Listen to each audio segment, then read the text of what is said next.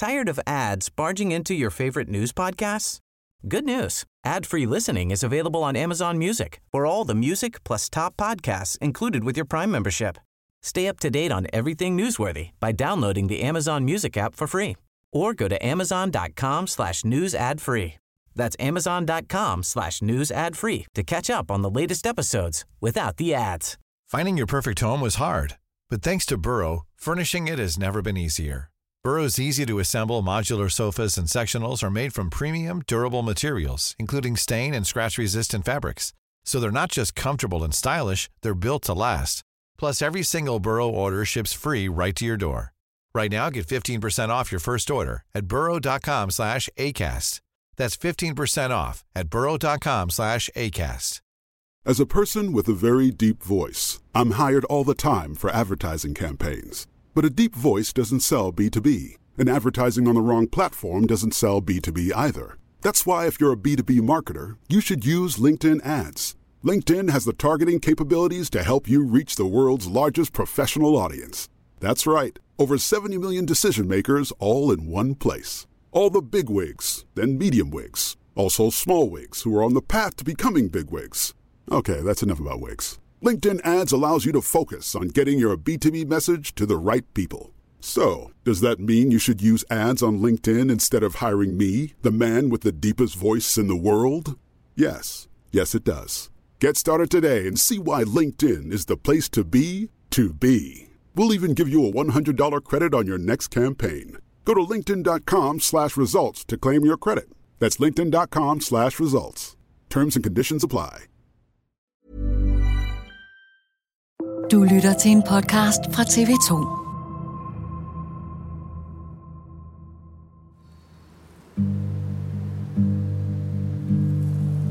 Vi er i den østlige del af Ukraine. Det er her, hvor de allerhårdeste kampe de lige nu finder sted. En russisk soldat, han øh, kommer lige pludselig frem fra sin skyttegrav med et flag i hånden. Det er sådan et område, der minder om et øh, månelandskab. Det er kuperet. Det er sådan en stor losseplads. Altså ikke med sådan øh, husholdningsaffald, men med noget andet affald. Lige pludselig så kan man se også, at der bliver skudt imod ham. Man kan se, at kuglerne de sådan flyver mellem benene på ham. Men han undgår at blive ramt af de her kugler, og han får det her flag plantet i jorden. Og igen, man kan se, at der bliver skudt. Han rykker tilbage og kommer ned i sin skyttegrav. Der sker ikke noget med ham, men flaget, det står altså stadigvæk, og det er altså et russisk flag, der er blevet plantet i udkanten af Avdivka. Og det er et tegn til ukrainerne. Russerne, de er altså på vej, og de presser på.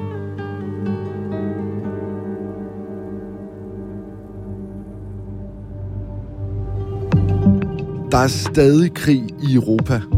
Kampene fortsætter ufortrøden i Ukraine, allertydeligst i byen Avdivka. After months on the defensive, Russian forces are going all out against Ukrainian positions. Her sender russerne soldater i hobetal ind i kampen om byen.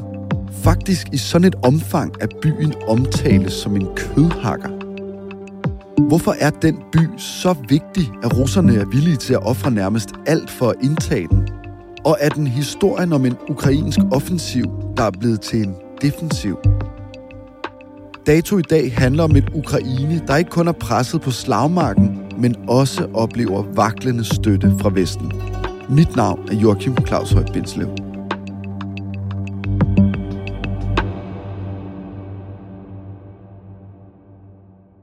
Claus Boranhold, du er korrespondent her på TV2 og med i dag fra Ukraine. Du er i hovedstaden Kiev. Allerførst, er det her det mest kritiske tidspunkt for ukrainerne i forhold til momentum i krigen mod Rusland?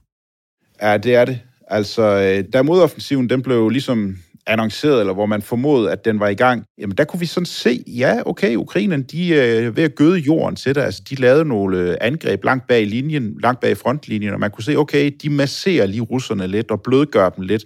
På et eller andet tidspunkt, så forventede alle jo, at der ville komme nogle store ryg ved frontlinjen. Det er bare ikke sket. Lige nu, Claus, der er manges øjne i forhold til krigen i Ukraine rettet mod byen Avdivka, som ligger over i det østlige Ukraine mod Donetsk. Hvad er det for en situation, vi ser her? Hvis lytterne kan huske Bakhmut, så bliver Avdivka her beskrevet som Bakhmut 2,0. Og det gør det, fordi at øh, de kampe, der var omkring Bakhmut, som i øvrigt også blev kaldt for kødhakkeren, et, øh, skal vi sige, meget, meget bizart kaldenavn til en by, men årsagen til det, det var jo, at kampene de var så voldsomme. Og det, man altså ser nu i og omkring Avdivka, det minder enormt meget om den situation, som vi så ved Bakhmut, altså russerne, der presser rigtig meget på.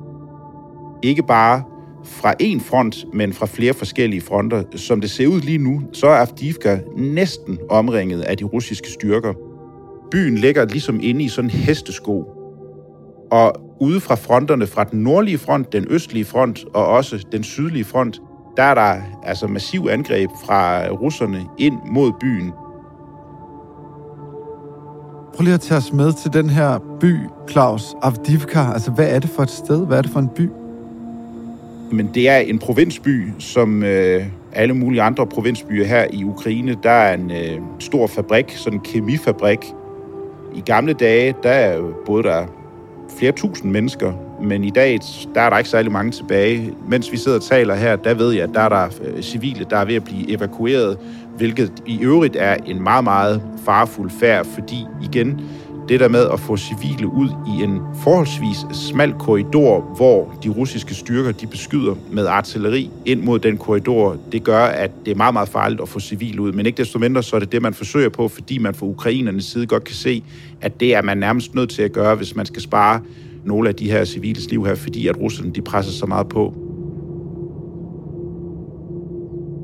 Hvorfor er den her by så vigtig til synlædende? Altså, når vi ser, hvad vi ser der, kødhakkeren 2,0. Avdivka er porten til Donetsk. Donetsk, der er storbyen i den østlige del af Ukraine. Hvis det er sådan, at russerne de mister Donetsk, så vil det være en katastrofe for dem, fordi det vil være et springbræt for ukrainerne til at kunne rykke videre. Og det har ukrainerne været fuldt ud opmærksom på lige siden 2014, da russerne tog kontrollen her. Og det er derfor, at ukrainerne de har befæstet sig så godt i Afdivka, for de har vidst på et eller andet tidspunkt, jamen så kommer der altså en kamp, hvor vi er nødt til at kunne stå stærkt. Så hvis øh, ikke ukrainerne de holder stand her i Afdivka, så er det punkt et en katastrofe, fordi så vil russerne jo derfra fortsætte eller forsøge at generobre mere territorium. Og punkt to, det vil også være en katastrofe for ukrainerne, fordi at det vil vise omverdenen, at deres kunden, deres formåen ud i at befeste sig og forsvare sig, altså ikke lever op til de standarder, som man skal have for at kunne forsvare sig mod russerne. Hvad er det helt konkret for nogle beretninger, historier, der kommer ud af den her by? Det er et af de steder ved frontlinjen i Ukraine, hvor de russiske soldater og de ukrainske soldater nærmest kan se hinanden i øjnene. Så tæt står de altså på hinanden. Der er øh, flere videoer, der florerer på sociale medier, hvor man ser russiske infanteritropper, der øh, prøver på at bryde igennem og komme over til ukrainerne, og hvor ukrainerne jo forsvarer sig og øh, skyder de her russiske soldater. Så det er en meget uvirkelig scene, man er vidne til derude. Altså, det er et sted, som nærmest ikke øh, minder om et sted på jorden. Og hvad er det så helt konkret, der gør, at det her ret sådan ulækre sceniske billede af en kødhakker bliver brugt her? Altså, hvad kan du fortælle om, hvor mange der bliver skudt, hvor mange der bliver sprunget i luften osv.? Ifølge ukrainerne, så er tabstallene på den russiske side enorme. Og det er den, fordi at hvis vi kigger på det landskab, der er omkring Afdivka, der er et åbent landskab, og her har jeg set utallige videoer, hvor man ser infanteritropper, altså øh, fodsoldater fra den russiske side, der prøver på at komme igennem forsvarslinjerne de bliver så meget ned af de ukrainske soldater, som ligger nede i skyttegrave, og som også har artilleristillinger et godt stykke derfra, og som så sender droner på vingerne for at lokalisere, hvor de russiske soldater de bevæger sig hen. Og så bliver der så sendt koordinater tilbage til de her infanteristillinger, og så bliver der så affyret øh, artillerigranater mod de her stillinger her. Så det er altså et selvmordstogt, som mange af de her russiske soldater de kommer ud på. Og der er også melding om fra andre internationale udenlandske efterretningstjenester, som siger, at den måde, som russerne de fører krig på, meget tyder på, at de ikke skæler til et menneskeliv. Altså at de bare kaster folk ind i en kamp, som er den direkte vej ud i den visse død, fordi med fodsoldater, der kan man ikke komme igennem den forsvarslinje, der lige nu er ved Avdivka, fordi det er åbent landskab, og det er nemt for ukrainerne at ramme dem, som der forsøger at komme over. Det, du beskriver for mig der, det ser jeg for mig som sådan en, for enhver pris skal russerne bare have Avdivka, koste hvad det vil. Altså, hvad er det så for et billede, der tegner sig? Hvem har momentum? Russerne de presser på, men det er jo heller ikke nogen hemmelighed, at de er ved at få omringet byen. Og der bliver kastet rigtig mange russiske soldater ind i den kamp, fordi russerne de vil meget, meget gerne have fat i byen Avdivka. Blandt andet også for at kunne fortælle den russiske befolkning, det går godt i den her såkaldte specialoperation i Ukraine.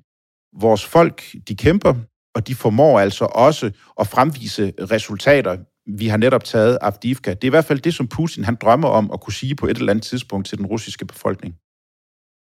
Kan du beskrive, hvordan situationen er i forhold til forsyninger af våben og ammunition til de våben osv. til begge sider? Altså, hvordan står det til der?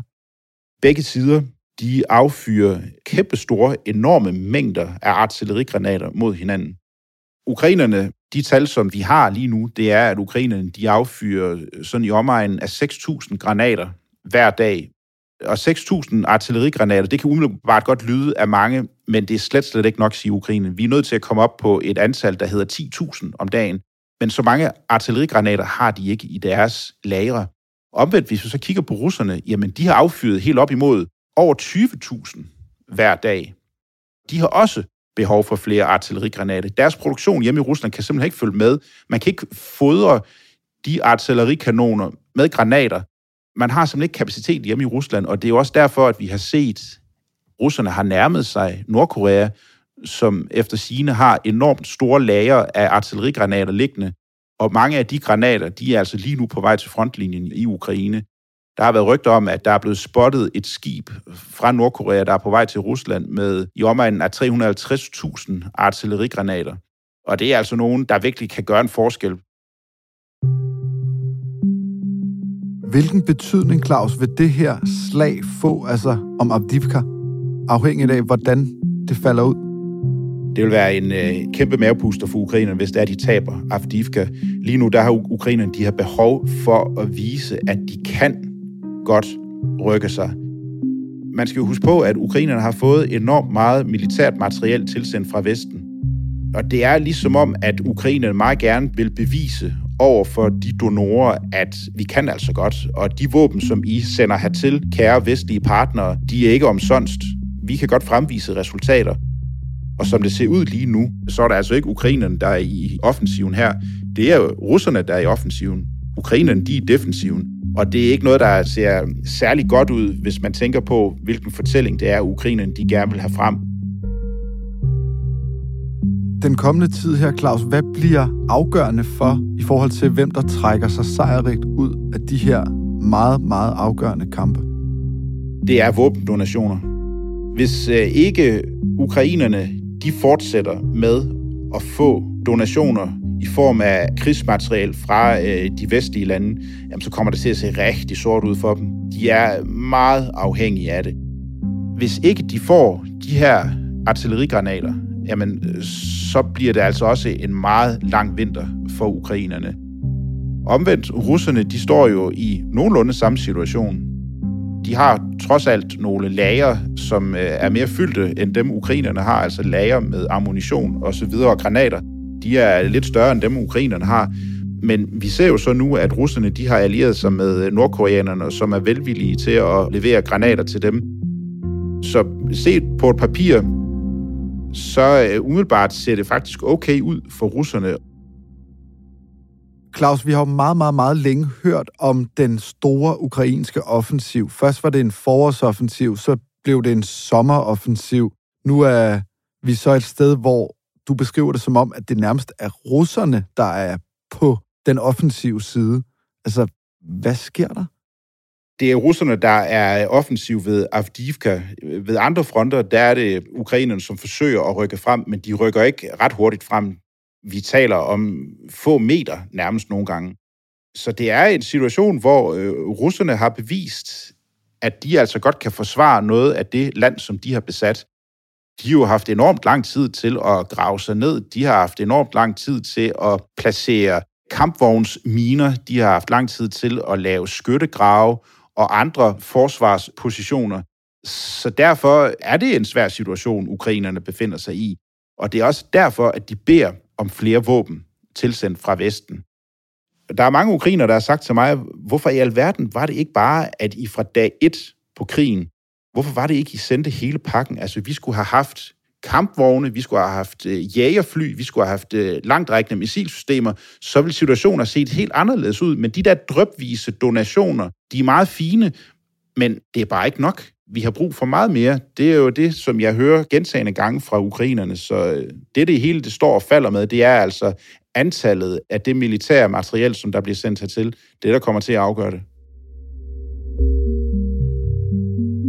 Mens Nordkorea sender granater til russerne, så mister Ukraine støtte på den anden side. Slovakiets nyindsatte premierminister Robert Fico oplyser, at hans regering har besluttet at stoppe den militære hjælp til Ukraine. I sidste uge melder EU-landet Slovakiet ud, at de, på trods af at være naboland til Ukraine, stopper med at støtte med våben og penge. Hvad kan det få af betydning, at Slovakiet sender det signal til Ukraine?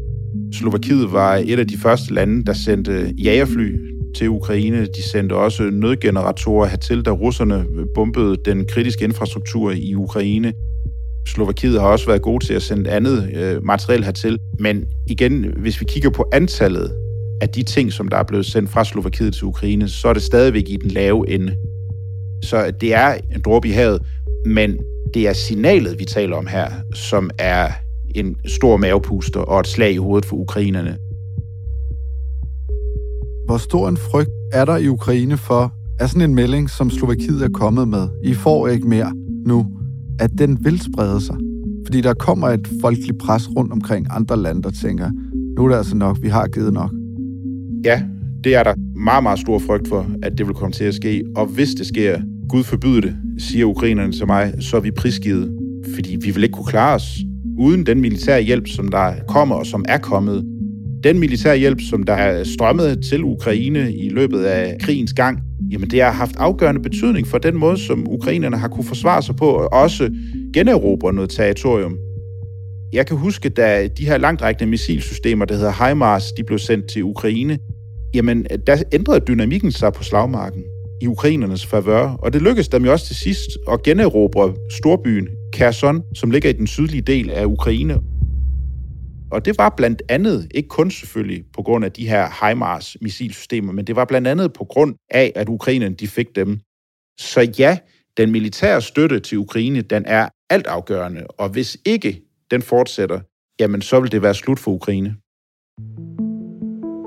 Der synes at være sådan en øh, mekanisme, at man kan stille spotten ind på et konfliktområde af gangen, og det dur jo ikke. Øh, vi er nødt til at fastholde et fokus på Ukraine. I sidste uge, der vælger Danmark at sende endnu en milliarddonation til Ukraine, den samme dag, som Slovakiet fortæller, at de trækker deres støtte. Altså, when they go low, we go high, kan man nærmest sige, ikke?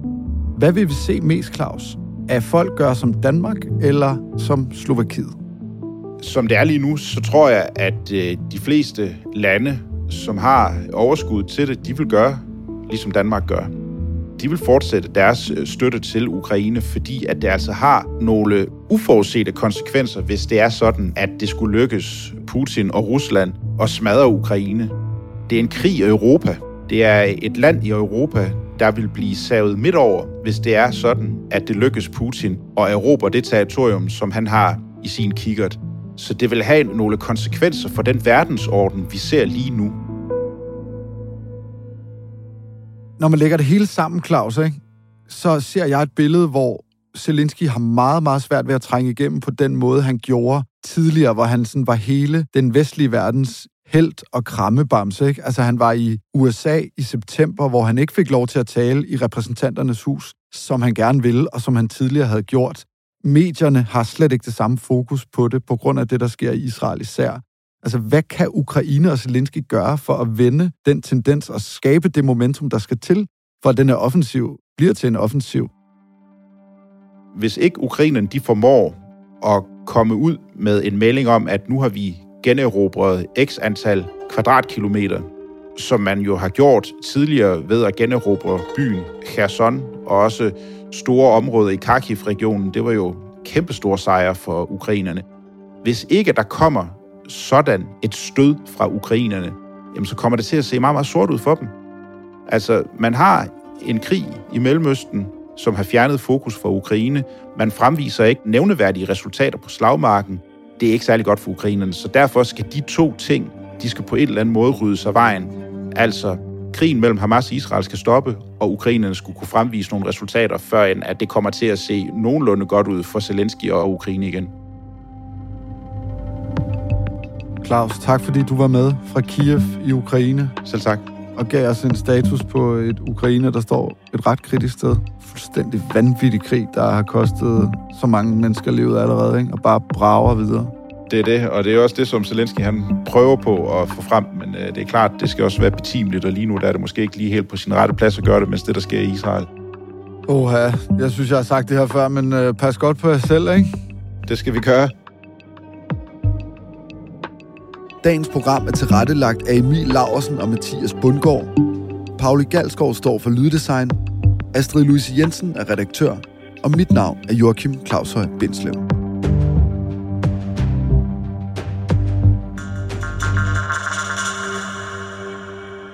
Du har lyttet til en podcast fra TV2.